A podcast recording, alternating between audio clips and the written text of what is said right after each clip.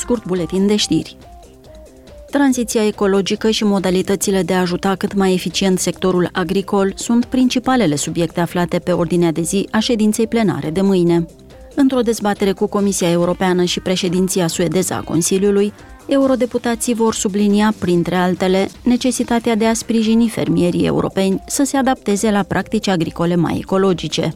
Obiectivul este să garanteze securitatea alimentară în Europa, în special în contextul agresiunii ruse din Ucraina, al prețurilor tot mai mari și ale recentelor perturbări ale lanțului de aprovizionare din timpul pandemiei de COVID-19. Președintele Portugaliei, Marcelo Rebelo de Souza, se va adresa mâine eurodeputaților într-o reuniune oficială. El va avea și o întâlnire bilaterală cu Roberta Metzola, președinta Parlamentului European, urmată de o scurtă conferință de presă comună.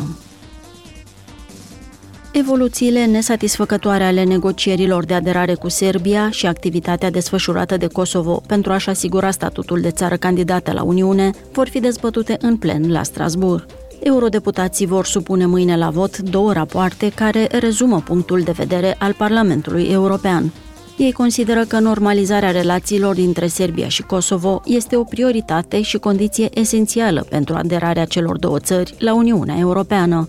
Astfel, le vor cere să își intensifice dialogul pentru a găsi soluții în această direcție.